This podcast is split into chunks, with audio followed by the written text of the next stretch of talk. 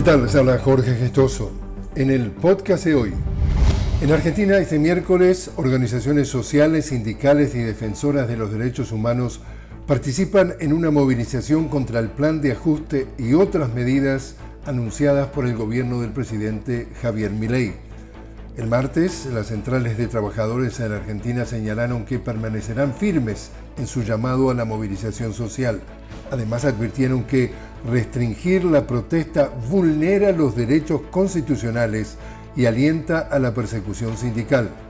Por su parte, la ministra de Seguridad, Patricia Bullrich, anunció que se aplicarán por primera vez los protocolos de orden público contra los manifestantes convocados hoy por la unidad piquetera en rechazo a la violación de derechos por parte del gobierno de Milei. En Estados Unidos, la Corte Suprema del Estado de Colorado declaró al expresidente Donald Trump como inelegible para la presidencia de conformidad con la cláusula de insurrección de Estados Unidos.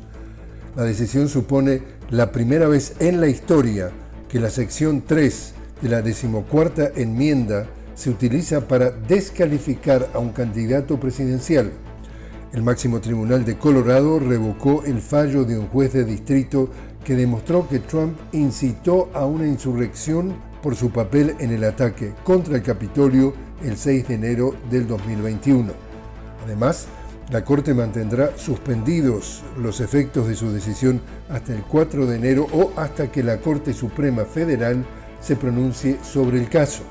Por su parte, los abogados de Trump apelaron inmediatamente la inhabilitación ante la Corte Suprema Federal que tiene la última palabra en asuntos constitucionales. Y al menos 100 palestinos murieron por los bombardeos de las fuerzas de ocupación israelíes tras un nuevo ataque sobre Gaza. De acuerdo a las autoridades, el ataque contra el barrio Al-Rimal dejó una decena de heridos y más de 50 desaparecidos. Además, reportaron otras arremetidas contra varias zonas residenciales en las ciudades de Jabalia y Jan Anus.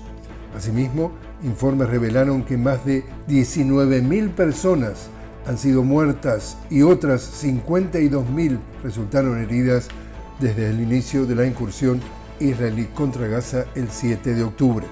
Por su parte, el Consejo de Seguridad de la ONU aplazó para este miércoles la votación sobre el cese al fuego humanitario inmediato en Gaza.